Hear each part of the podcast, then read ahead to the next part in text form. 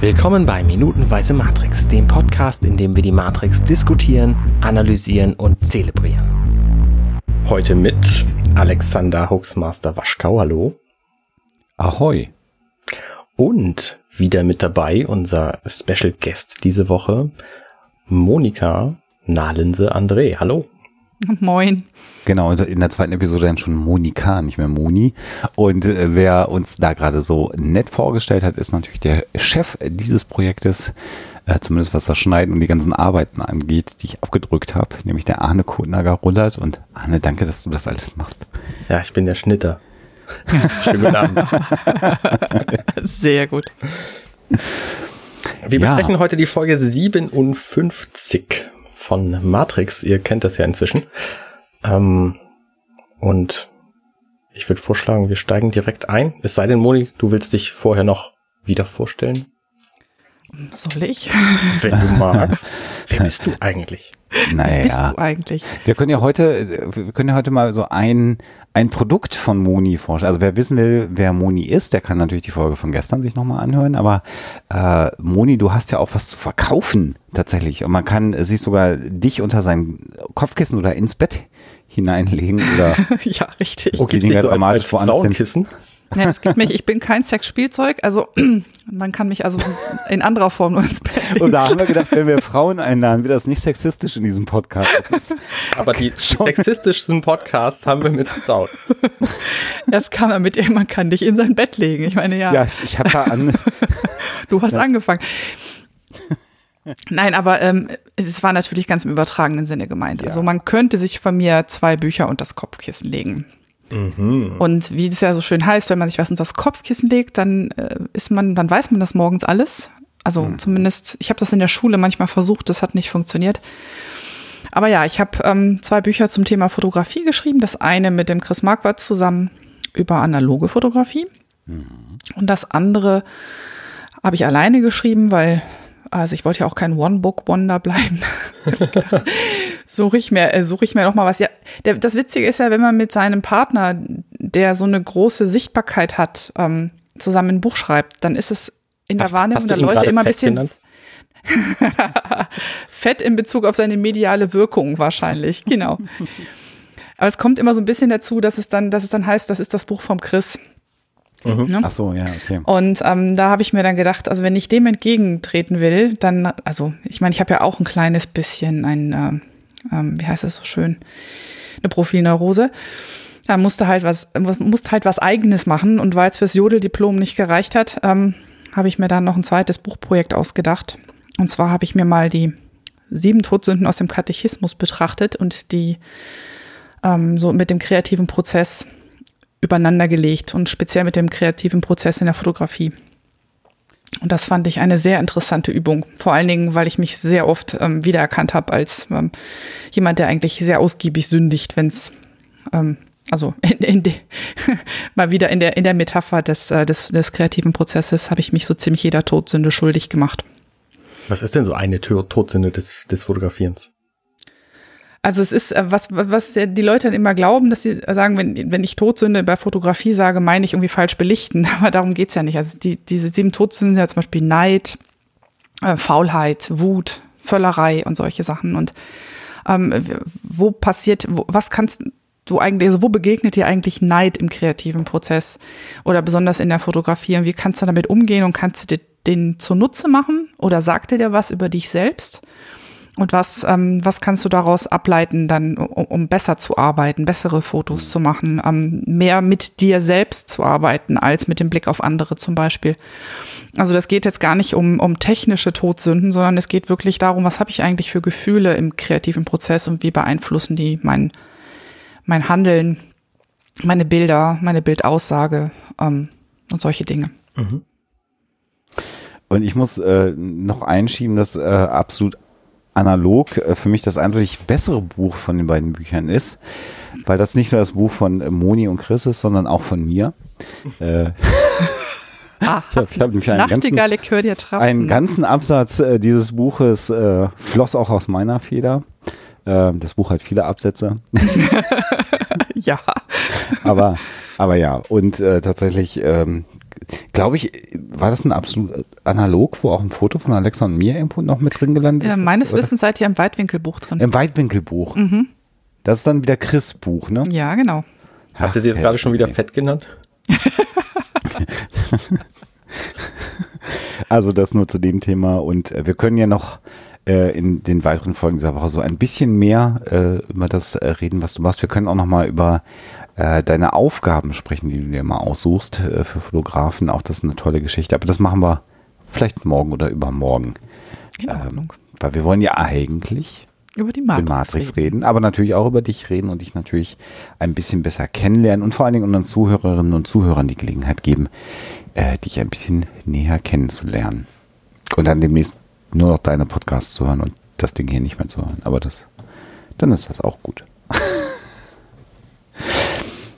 So, wie kriegen wir, wie komme ich jetzt von Sexspielzeug, also Monis Sexspielzeug zur Intimität? Pass auf, da kann ich dir, ich, ich hätte den, den Übergang anders gemacht. Nämlich eine der sieben Todsünden ist ja die Nvidia Night. Und das zeigt jetzt eindeutig Cypher.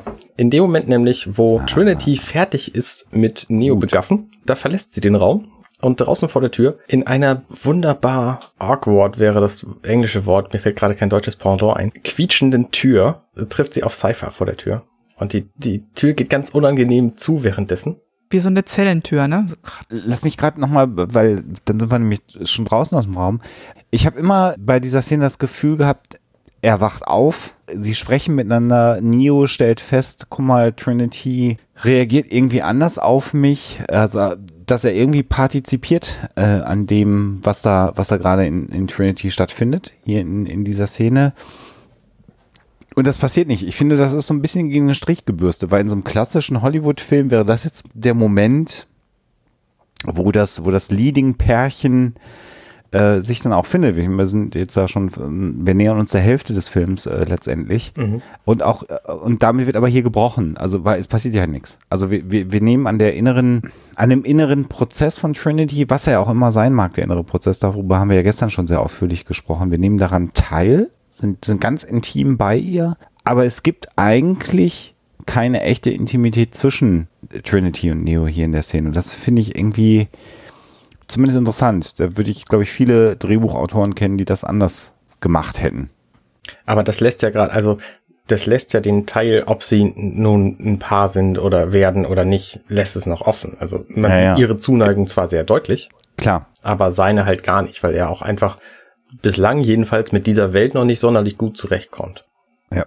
Und jetzt sind wir bei der Stalltür aus Metall.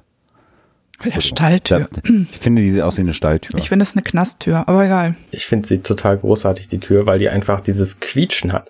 Also ich, ich meine, wer würde denn so eine Tür quietschen lassen, wenn da jemand hinter wohnt? Also die, die haben doch Öl wahrscheinlich in rauen Mengen. Ich meine, die ernähren sich von Zeug, das so ähnlich aussieht. Also. Das, das was die Freunde sich ernähren, sieht aus wie Chia-Pudding, aber egal. Es ist und bleibt eklig. Also, dass die Tür quietscht, ist hier offensichtlich ein filmisches Mittel, weil das ist einfach Quatsch und wir hören sie auch nicht quietschen in dem Moment, wo sie aufgeht. Also es ist ein filmisches Mittel zu zeigen, wie tief dieser ähm, zukünftige Erlöser jetzt noch pennt. Also der ist, der, der ist einfach, ja, der ist ja, noch nicht. Eben, eben so ein Röschenschlaf. Ja, der ist noch nicht äh, erweckt in dem Sinne, ne? Also mhm. der, der ist noch, der, der, Arne, wie du schon sagtest, der ringt noch mit der Welt und der ist eigentlich auch ständig erschöpft von dem, was er zu lernen hat. Mhm. Und äh, Schlaf ist ja auch, also auf der einen Seite kann man im Schlaf Dinge lernen, auf der anderen Seite ist auch so eine Flucht. Vielleicht auch ein Moment, wo er auf Eingebung wartet. Also ich meine, es ist ja nicht umsonst, dass äh, sein Lehrer in Anführungszeichen äh, den Namen eines Traumgottes trägt. Also er wartet vielleicht im Schlaf auch auf Botschaften, kann, die, die es ihm leichter machen. Ähm, dieser Schlaf hat ja ziemlich viele Funktionen hier an der Stelle.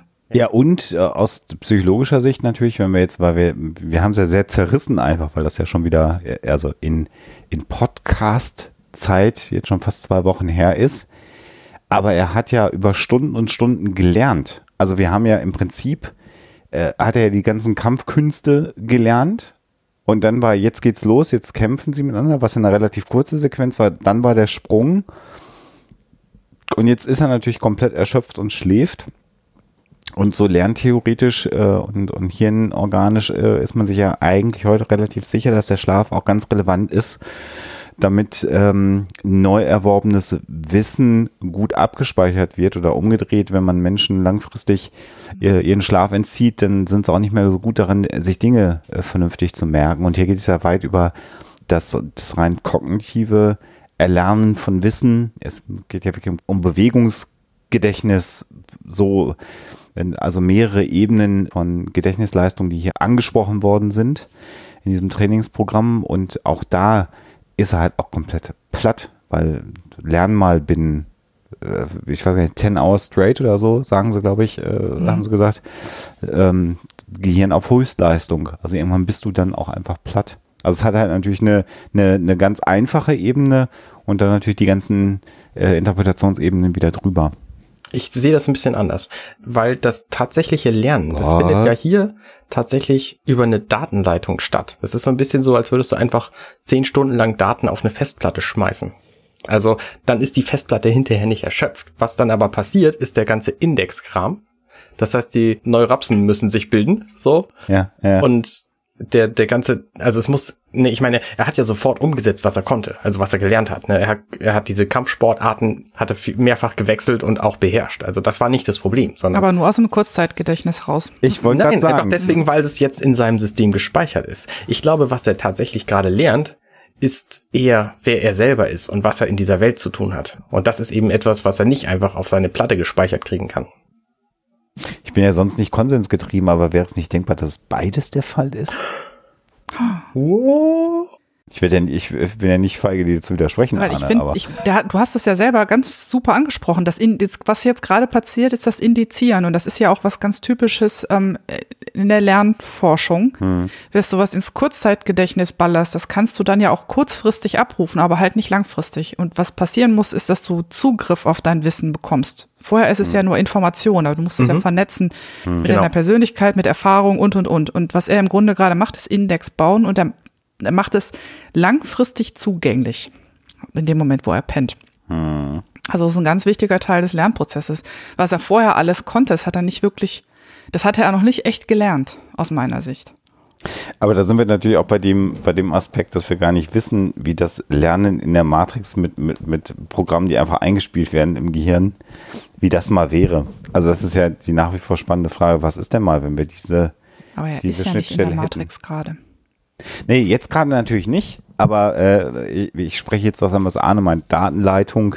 Mhm. Also wenn wir tatsächlich diese Schnittstelle mal irgendwann hätten und das wirklich könnten, dass du tatsächlich Wissen direkt überspielen kannst. Wie ist das dann tatsächlich mit dem, was wir bisher aus, aus, der, aus der Lerntheorie wissen? Können wir ja nicht ja, beantworten. Großartig, dann könnte man manche Sachen auch ganz gezielt löschen, ne? auch das wäre, da habe ich noch gar nicht drüber nachgedacht.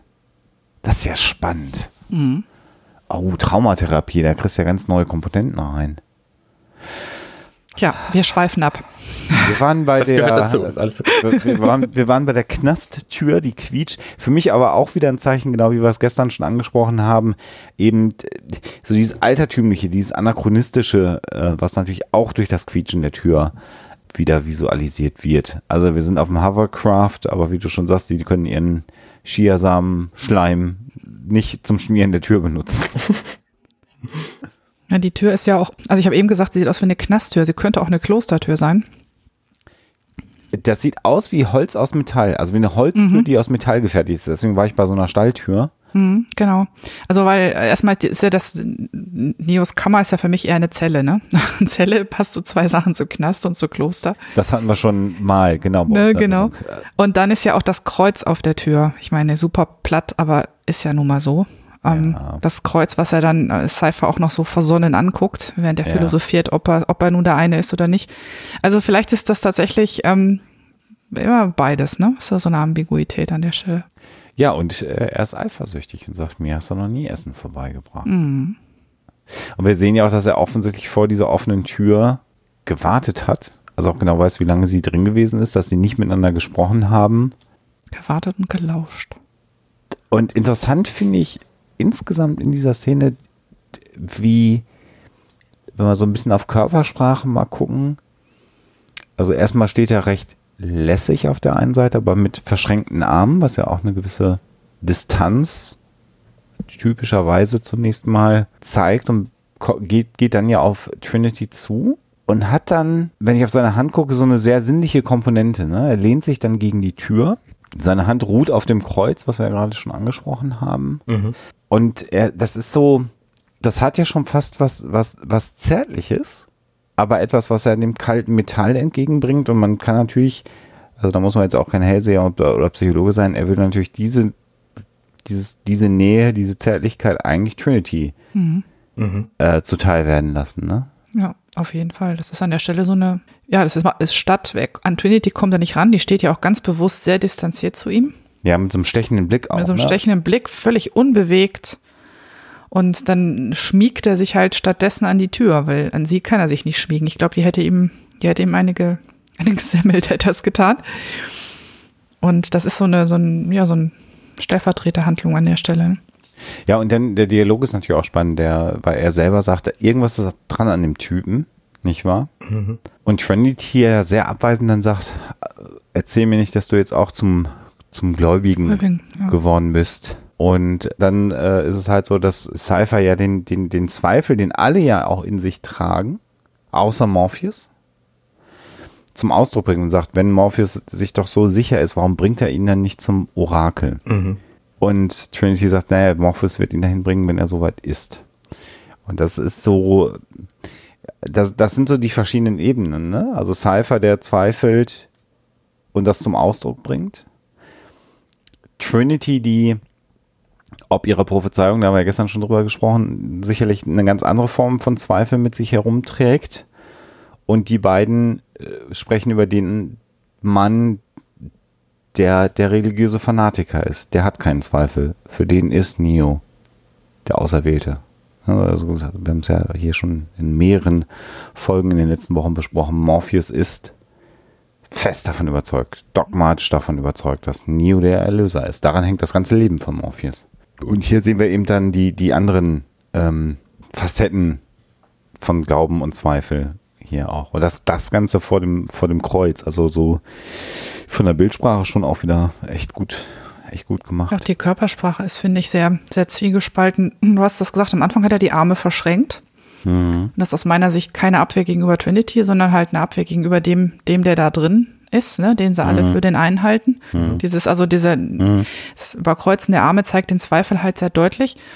Auf der anderen Seite glaube ich, dass er sich ein Stück weit Neo sehr verbunden fühlt, weil der ja auch in der Welt noch nicht richtig angekommen ist. Und von Cypher wissen wir ja auch, dass er lieber wieder, also eigentlich äh, gerne wieder die blaue Pille schlucken würde. Ja, ja. Und ähm, das ist diese, auf der einen Seite sieht er einen möglichen Verbündeten, also im Sinne von, wir sind hier beide irgendwie falsch. Mhm. Und auf der anderen Seite ähm, will er den ablehnen, möchte er den ablehnen, weil er diese, diese Heilsprophezeiung irgendwie äh, ne, nicht über den Weg traut, habe ich so den Eindruck. Also das ist auch so sehr zwiespältig an der Stelle. Ja, und jetzt kommt noch natürlich eine dritte Komponente hinzu. Die Frau, die Cypher äh, attraktiv findet, ganz offensichtlich, ähm, wendet sich jetzt auch irgendwie nochmal auf einer anderen Ebene dem Auserwählten zu. Und das ist ja dann auch nochmal eine, eine neue Ebene, die sich da auftut. Also bisher war offensichtlich Trinity nicht, also Beziehungsebene, Mann, Frau, wie auch immer, unterwegs auf dem Schiff. Und da entwickelt sich was und Cypher stellt jetzt gerade fest, sie wird sich scheinbar nicht mehr in mich verlieben. Das passiert wohl nicht mehr. Äh, kommt ja auch noch hinzu. Und macht ihm wahrscheinlich am Ende den Verrat leichter. Ich finde auch besonders schön diesen Blick, den er ihr nachwirft in dem Moment, wo sie dann geht. Erhobenen mhm. Hauptes. Mhm. Einmal vom Nacken bis zum Hintern. Mhm. Mhm. Und wahnsinnig sehnsüchtig. Also, ja, ja. Ich weiß nicht, ob ich es besser darstellen könnte. Ja. Und irgendwie auch schon mit so einem Verlust. Und nicht nur, nicht nur, weil er sie verliert an, an Neo, sondern weil er sie auch in seinen Planungen, die sich entwickeln, verlieren wird. Ne? Mhm weil er sich halt auch dagegen entschieden hat, da überhaupt in ihrer Nähe zu bleiben. Ja. Was für eine Art Sehnsucht ist das für dich? Eine, also, weil ich hätte das gar nicht mit Sehnsucht beschrieben. Also für mich hat sein, sein Heran, sich sein, seine Anziehung zu Trinity hat was sehr Körperliches. Findest du? Mhm. Also ich finde, das ist gar nicht so. Äh, für mich war der Mann nie wirklich verliebt in sie. Also Für mich jetzt. Das hat er sich vielleicht eingebildet, aber ich hatte den Eindruck, dass es mehr auf der körperlichen Ebene passiert ist. Wobei das ja ein Teil des Komplettpakets ist, aber halt so, dass man, man kann sich ja auch in Menschen verlieben, weil man das Gefühl hat, dass die einem sehr, dass man mit denen zusammen komplett ist oder ähm, dass man einen Seelenverwandten gefunden hat oder jemand, mit dem man sich toll ergänzt, wie auch immer. Also auf der Ebene. Und äh, da habe ich nicht das Gefühl, dass es da geklickt hat bei ihm, sondern das ist mehr so ein Wunsch, also das ist ja, ist ja eine tolle Frau. Ich meine, sie sieht fantastisch aus, sie ist offensichtlich super klug, eine Hackerin, ich meine, total interessantes Wesen. Aber also für mich sieht es sieht es aus, als wäre es mehr auf der körperlichen Ebene. Ich finde, diese Sehnsucht, die zeigt sich, nee, das, die, sie zeigt sich so nicht, aber ähm, ich sehe die Sehnsucht bei ihm in dem Wunsch nach einem besseren Leben. Und das äh, wäre ihm mit Trinity möglicherweise gelückt das zu erlangen. Und aber auch mit dem Plan, den er jetzt in Hinterhand hat. Und jetzt mehr oder minder in dem Moment, wo Neo aufgetaucht ist oder, oder wo, äh, wo sich herausstellt, dass es mit Trinity nichts wird, eben auch umzusetzen plant. Hm. Dann wäre er, er sucht halt irgendwie ein, ein besseres Leben als das, was er hat. Und wenn er das halt hier nicht kriegt, dann nimmt er das halt woanders. Und das ist für mich diese Sehnsucht. Ja, okay, die Körperlichkeit in Trinity wäre eine Möglichkeit gewesen, dem Leben zu entfliehen, was er aktuell hat. Mhm. Ich war auch gedanklich nochmal bei dem Aspekt, dass die andere, einzig andere Frau an Bord ja Switch ist. Mhm. So, und wenn die im Wesentlichen mit ihren Schiffen unterwegs ist, ist die Auswahl jetzt ja auch nicht so sonderlich groß, äh, was Partnerschaften angeht. Und so viele Menschen gibt's ja auch nicht. Zumindest haben wir natürlich hier im ersten Teil äh, der Matrix äh, gar keine Wahrnehmung davon, wie viel Menschen im echten Leben eigentlich überhaupt unterwegs sind. Also man kann ja auch theoretisch sich vorstellen, dass es viel mehr als dieses eine Schiff gar nicht gibt. Also es wird zwar über die Stadt gesprochen, aber wie viele freie Menschen es gibt, ist ja nicht wirklich definiert jetzt hier äh, mhm. bis zu diesem Moment. Zum, bis zu dem Moment nicht, nee, das ist richtig. Ja, also das. Also insofern passen dann beide Komponenten. Also ich würde nicht sagen, dass der Blick, den er hier wirft, reine Lust ist, also reine Körperlichkeit. Da, da bin ich eher bei Arne, dass ich sage, das, das hat ein bisschen mehr, aber es ist auch keine große Liebe also Erfüllung, so wie du äh, gesagt hast, Moni, die, die, ich da sehe, das, das passt auch nicht. Aber ich glaube, so irgendwo dazwischen äh, ist es angesetzt, die Sehnsucht, dass es irgendwie anders ist, mhm. als de, so wie es ist. Ja, das würde ich, also der Aspekt gefällt mir ganz gut. Also dieses, äh, sie ist ein Stück weit ein Sinnbild für ein besseres Leben. Mhm. Ein Sinnbild, ein Mittel, wie auch immer. Ähm, mhm. Und nach diesem Leben sehnt er sich auf jeden Fall. Das mhm. ist ganz eindeutig, ja. Und er, er kuschelt mehr oder minder mit der Tür, als er quasi diesem Leben hinterher guckt, als es verschwindet. So, das ist für mich das, was ich mit Sehnsucht in diesem Bild verbunden habe. Mhm. Also so ein bisschen Abschiedstrauer ist da auch mit drin. Ja. Ja, was ihm bleibt zum Kuscheln ist halt das, äh, jetzt gerade in der Sekunde das kalte Metall, ne? Mhm. Das ist jetzt auch nicht so sonderlich geil zum Kuscheln, muss man ja auch mal sagen. Und dann finde ich diesen Schnitt einfach total genial weil nämlich, was wir gerade gesehen haben, so dass sie ihn einfach volle Leute abblitzen lässt, wird direkt quittiert mit einem roten Ampelmännchen. Ja. Finde ich total gut gelungen. Also ist echt schön. So, bam, hier geht's nicht weiter, stopp. Moment, das ist ja nicht nur ein Stoppschild. Das ist für mich auch ähm, ein ganz deutliches Zeichen, dass jetzt wieder was, dass, dass Neo jetzt wieder was über die Wahrheit lernt. Hm. Weil das ist wieder dieses Rot, Mhm, was auch zur roten Pille, was zur roten Pille gehört. Ne? Also Morpheus sagt ja auch immer, ich weiß nicht, ob es dir gefällt, aber ich erzähle dir hier zumindest die, ich, ich ne, sag dir, wie es wirklich ist, also die Wahrheit.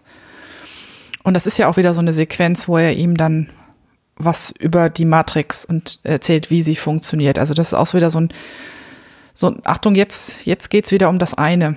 Also das ist gleichzeitig ähm, der Abschluss der letzten Szene mit dem Stoppschild, so mhm. von wegen, an mich kommst du nicht ran und gleichzeitig die Einleitung eines neuen ähm, Häppchens Wahrheit sozusagen. Mhm. Finde ich also ein ganz starkes, äh, ganz starkes Symbol auch. Und für mich eines der ganz zentralen Dinge, an die ich immer denke, wenn ich an die Matrix denke. Also das hat sich vielleicht ein Stück weit geändert, weil früher war es sicherlich auch immer dieses, dieser Bullet-Time-Effekt, der sich natürlich jetzt über die äh, zwei Dekaden fast zwei Dekaden einfach so in unser äh, kulturelles und gesellschaftliches Gedächtnis eingefräst hat. Jeder, ich sag's ja immer wieder, eine, jede Shampoo-Werbung hat inzwischen eine Bullet Time, wenn sie das haben wollen. Aber diese Sequenz, die jetzt gleich kommt, insbesondere auch wegen der Musik, die wir dann jetzt dann hören hier in dieser Szene, ist für mich so ein, wenn ich an Matrix denke, habe ich diese Musik im Ohr und habe dieses Bild einer, einer äh, völlig bevölkerten Großstadt, lauter gleichgeschaltete Menschen vor Augen, mhm. wobei halt auch Nonnen dazugehören, die aber in ihrem Outfit eben den Geschäftsleuten an keiner Stelle auffällig oder sich auffällig von den Geschäftsleuten abgrenzen. Das finde ich auch sehr, sehr interessant gemacht, dass die Geschäftsleute von der, von der Farbgebung her sich im Wesentlichen gar nicht von den Nonnen unterscheiden, dass es halt alles ein Brei ist. Und äh, für all diejenigen, die jetzt die Musik natürlich nicht hören können und die hm, vielleicht nicht parallel den DVD-Spieler laufen, also ich rede jetzt musikalisch von dem Stück Clapped to Death von Rob Dugan und eine der, äh, muss ich ganz kurz erzählen, eine der großartigsten Erinnerungen hier an, an Hamburg, als ich neu in Hamburg war, war, dass ich irgendwann abends äh, an einem Wochenende mit Musik auf den Ohren durch die Stadt gelaufen bin äh, die relativ voll war. Ich weiß gar nicht, ob das irgend, ob irgendwas hier am Jungfernstieg irgendeine, äh, irgendein Event war oder irgendwas. Und während ich durch die Stadt lief, plötzlich dieser, dieser Song, weil der bei mir in der Playlist ist, eingekickt ist. Und das hat mich in dem Moment so geflasht, dass ich in dem Moment gerade gedacht habe, okay, jetzt bist du gerade in der Matrix, du hast gerade die rote Pille gefressen, weil es war, es war proppevoll, es war Großstadt, es war irgendwie eine, eine riesen Kulisse und dann kickt diese Musik ein habe ich heute noch gerne, wenn ich hier durch, durch die Hamburger Innenstadt laufe und das ist richtig voll und manchmal suche ich dann bewusst dieses Stück und laufe dann durch die, durch die volle Fußgängerzone mit dem, mit dem, mit, mit genau diesem Stück auf, auf, auf dem Ohr, weil das ist so, das gibt mir was. Ja, insofern finde ich diese Szene jetzt ganz besonders. Und jetzt bin ich mal ruhig, jetzt könnt ihr ein bisschen über die Szene reden. Was ich ganz schön finde, wo du gerade nun schon auf die Leute, die da zu sehen sind, eingegangen bist, ist, dass da nicht nur, also die sind alle schwarz-weiß gekleidet, weiß gekleidet, schwarz gekleidet. Und da gibt's zwischendurch so ein paar Nonnen, die beim ersten Gucken mir überhaupt nicht aufgefallen sind. Und was mir noch viel weniger aufgefallen sind, sind die Matrosen, die dazwischen mm. rumlaufen, die noch viel weniger in diese Stadt reinpassen ja, finde ich, finde ich irgendwie interessant. Und was mir auch beim ersten Gucken nicht aufgefallen ist, ist, dass das natürlich alles nicht echt ist, sondern dass das auch Teil des Konstruktes ist. Wobei da viele Dinge darauf hindeuten. Also zum einen, mhm. Morpheus und Neo sind die einzigen, die von dieser Seite über die Straße gehen, die an der Ampel zu, äh, zu vermuten ist. Und 400 Leute kommen ihnen entgegen. So, das ist halt auch keine realistische Szene. Und dann natürlich, dass Morpheus da einfach entspannt durchgeht. Ob er das mit seinem Charme oder Charisma macht oder weil er einen, einen aus dem Wegschild auf der Brust hat, wissen wir nicht. Ähm, und Neo einfach von jedem umgerannt wird, der da, der da entgegenkommt. Und das deutet halt alles im Grunde schon darauf hin, dass das, dass das konstruiert ist, das ganze Ding. Aber wir wissen natürlich in dem Moment des ersten Guckens nicht, ob das konstruiert ist von den Filmemachern für uns oder eben von Morpheus für Neo so ein bisschen in der Kontinuität passt das ja, weil auch bevor er die Pille genommen hat, war der gute Neo ja einer, der durchaus öfter mal angeeckt ist. Hat ja dann äh, mhm. Stress mit seinem Boss gehabt, weil er mal wieder zu spät gekommen ist. Also war ja, war ja jetzt niemand, der sich auch vorher schon wirklich total geschmeidig in der Matrix bewegt hätte. Mhm. Insofern finde ich das, also fand ich das ein Stück weit erwartungskonform. Ich habe mich aber auch gewundert, wie, wie Morpheus das macht, da so durchzu, ja, quasi unerkannt durchzugleiten. Immer mit den Händen auf dem Rücken.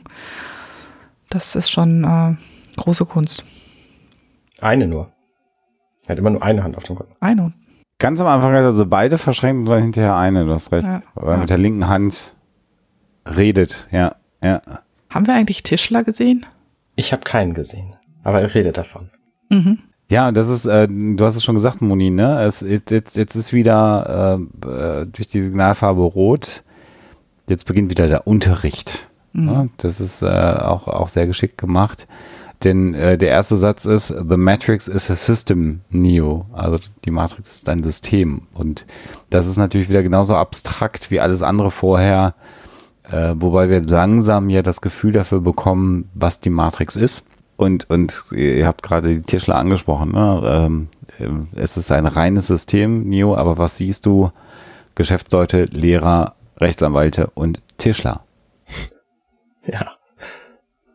Und du siehst aber auch eigentlich nur, das ist natürlich wieder der, der Hinweis, du siehst eigentlich nur the minds. Also du siehst ja eigentlich nur die, ja, die, den Verstand der Leute, die du versuchst zu retten. Und die Formulierung, oder we are trying to save, sagt er nicht du, sondern die wir versuchen zu retten. Da haben wir ja sofort wieder die Erlöserkomponente drin, ne? also seinen religiösen Wahn. Ich rette die Welt, indem ich den Auserwählten finde. Mhm. Das ist schon, also, ne, also Morpheus, äh, je länger ich mir diesen Film in diesen kleinen Häppchen angucke, desto mehr wird mir halt klar, was für ein religiöser Fanatiker er ist. Er hat natürlich recht am Ende des Films mit seinem religiösen Wahn. Aber es ist ein religiöser Wahn. Schon, finde ich, äh, im Detail betrachtet, ziemlich bedrückend, dass das so ist für mich. Was auch noch auffällt, ist, ähm, obwohl Neo ja quasi wirklich fast an jeden dran dotzt, der an ihm vorbeiläuft, beachten ihn die Leute ja gar nicht. Ne? Also die, die, die rempeln ihn an und gehen weiter. Mhm. Und der Einzige, mit dem er Blickkontakt aufnimmt, ist der Polizist, der gerade die Kennzeichen notiert von dem Fahrzeug. Mhm. Und der guckt, also der guckt den ganz prüfend ganz, ja, strafend will ich nicht sagen, aber sehr kritisch, sehr prüfend an. Das ist der einzige, mit dem er, mit dem er in der ganzen Zeit tatsächlich in irgendeiner Form interagiert, außer mit Morpheus.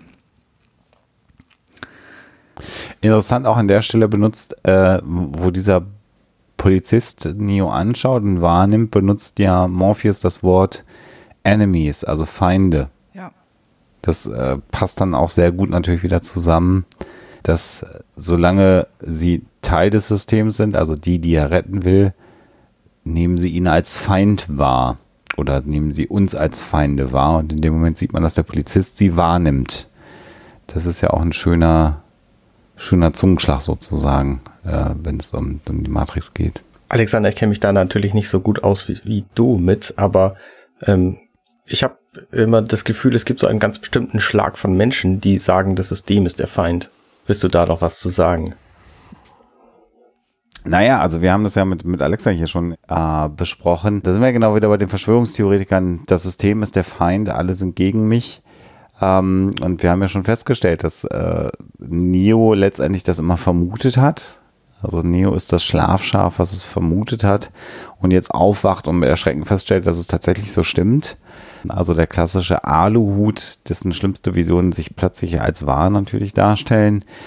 Morpheus für mich an der Stelle aber gar kein Verschwörungstheoretiker, weil Morpheus weiß ja, dass er recht hat. Also es ist ja tatsächlich genau so, wie er es darstellt. Für mich äh, Morpheus da natürlich viel schlimmer, wie es schon gesagt hat, eben der, der religiöse Fanatiker, weil er genau diesem System, was äh, natürlich jedem Verschwörungsszenario, was man so kennt, entspricht, äh, eine Sache genau entgegenstellen kann, und zwar den Auserwählten, der alle retten wird. Und das ist, es gibt ja immer die ewige Diskussion, ist Religion nicht auch eine Form von Verschwörungstheorie? Dem würde ich mich nicht anschließen wollen, aber man sieht halt hier genau diese beiden Komponenten, wenn du, wenn du darauf ansprichst, Arne, ne? Verschwörungstheorie und religiöser Wahn. Mhm. Eigentlich eine sehr, sehr ungünstige Entwicklung äh, oder Konstellation und das sind halt unsere Protagonisten hier im Film. Das, ist, das sind halt nicht die Knights in Shining Armor, sondern ein religiöser Fanatiker und ein, ein Aluhut, der leider recht hat. Das ist schon echt wenn man es unter diesem Aspekt betrachtet, das sind die halt auch nicht mehr so heldig irgendwie. Ja, das ist aber irgendwie heldig ist da gar nichts. Ne? Dann hast nee. du auf der anderen Seite hast du das, hast du die Menschen in der Matrix, ähm, die unwahrscheinlich ähm, äh, änderungsresistent sind. So sehr, dass sie ja. gleichgültig, so sehr, dass du, wenn du, wenn du ihnen sagen würdest, ähm, was Sache ist, würden sie dich als ihren Feind betrachten oder werden sie dich als ihren Feind ja. betrachten. Also äh, da ist es, das ist wirklich Pest oder Cholera. Der ja. religiöse Fanatik auf der einen Seite und die Menschen, die eigentlich gerettet werden müssten, sich aber in dem Moment, wo du es versuchen würdest, gegen dich richten würden. Ja, ja. Also es ist irgendwie eine Situation, in der möchtest du wirklich nicht stecken. Nee. Da steckt doch jeder Verschwörungstheoretiker in dieser Situation, oder nicht? Also, er weiß doch, dass er recht hat und alle anderen ja, denken ja. anders. Ja, ja. Es kommen keiner, kommen nirgendwo Chemtrails vor, oder? Ja, und interessanterweise ist natürlich dieser Film auch zwei Jahre vor, vor einem ganz zentralen Ereignis äh, dann im, im Kino erschienen, was so im, im Hinblick auf Verschwörungstheorien ja fast einen Umbruch dargestellt hat. Ne? Die Ereignisse vom 11. September, genau, die ja für mich äh, nochmal immer in der Betrachtung einen ganz eigenen Stellenwert in, in der Auseinandersetzung mit Verschwörungstheorien haben, weil da die Technologie, eigene Theorien zu verbreiten, so vorhanden war, dass es dann tatsächlich jeder tun konnte, sprich das Internet, und zeitgleich ein so unglaubliches und so unvorstellbares Ereignis, dass man es einfach nicht akzeptieren konnte, ähm, wie es wirklich passiert ist, sondern dann eben anfangen musste, seine, seine eigene Realität zu konstruieren. Und da sind wir bei dem, was wir ja gestern auch äh, besprochen haben, nochmal die, die Validität der eigenen Wahrnehmung und der eigenen Wahrheit der Existenz, die hört natürlich dann auf, wenn man ähm, alles andere, was tatsächlich relativ gut belegbar und nachweisbar die Wahrheit ist, ausblendet, um nur noch seinen eigenen Vorstellungen nachzuhängen. Also auch da die Komponente, wo es dann schwierig wird, immer der feine Grad zwischen, zwischen einer alternativen Sichtweise auf Dinge, ein Hinterfragen von Dingen und dem Abgleiten in Verschwörungstheorien. Und das all das, weil zwei Leute über den Bürgersteig gehen. Mann, Mann, Mann, haben wir hier einen Tiefgang. Gut, ich würde vorschlagen, wir beenden die Folge an dieser Stelle und ähm, oder ihr wollt ihr zu dem Polizist noch was sagen? Der sieht sehr schön aus. Ähm. Du hast immer so schöne Endmoderatoren. Polizist sieht schön aus, aber lass mal Feier machen.